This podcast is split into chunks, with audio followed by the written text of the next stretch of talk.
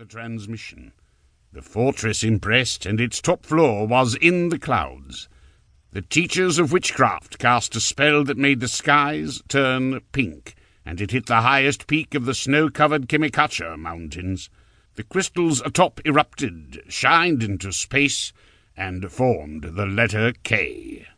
From the west, a trail of fire headed over the mountains at a tremendous speed. The Queen's twin bodyguards, red and dead, pointed at the blaze, ran around in circles, and yelled, Take cover! It was Helix, the headmaster of Hell Nation. The warlock looked satanic, and the fiend landed on the pier next to the dining table where the king, queen, and prince hid. Red and Dead attacked him with their swords. Helix spit acid saliva and blasted them over the pier's wooden railing. Hellions swooped in on the pier, stabbed the knights with daggers that protruded from their broomsticks, and shot flame spells. The knights blocked them with their shields, but the flames ricocheted and went through the cracks in their helmets.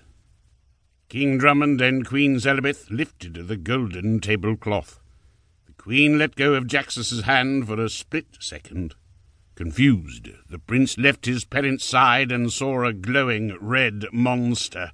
The five-year-old hid behind a piney bush, squeezed his eyes shut, and put his hands over his head. Helix's pupils turned into balls of flames as he spotted a golden crown shimmering a hundred feet away. He didn't think twice, and cast a death spell.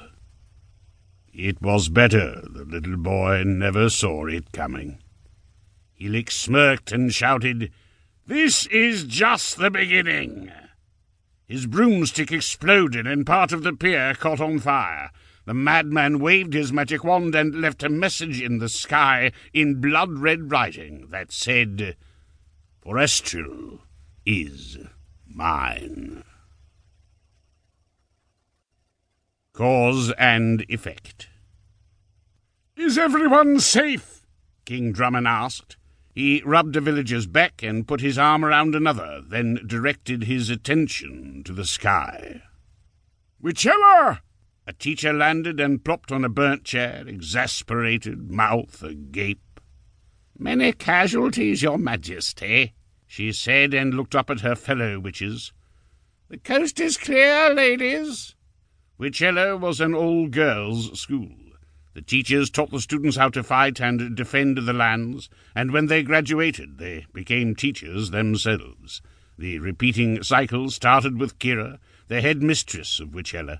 She didn't attend the anniversary celebration. Ironically, Kira and Helix were arch enemies and ex-lovers. Out of breath, the teacher continued.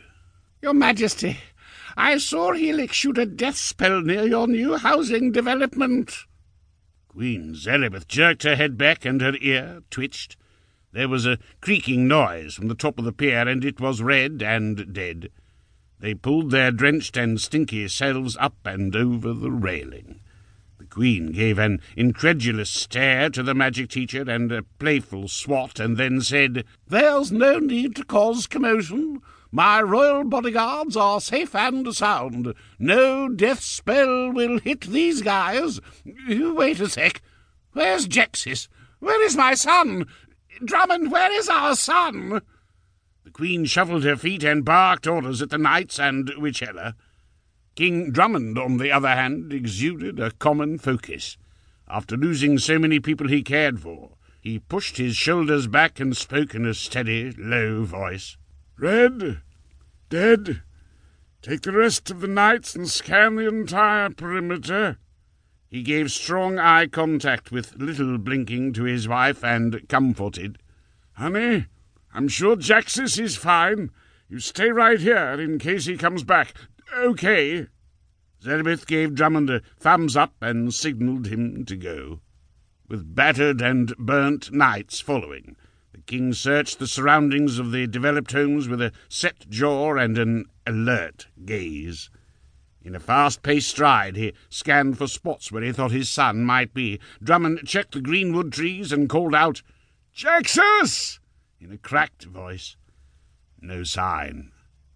Over in the piney bushes that gave privacy to the wealthy families and the five...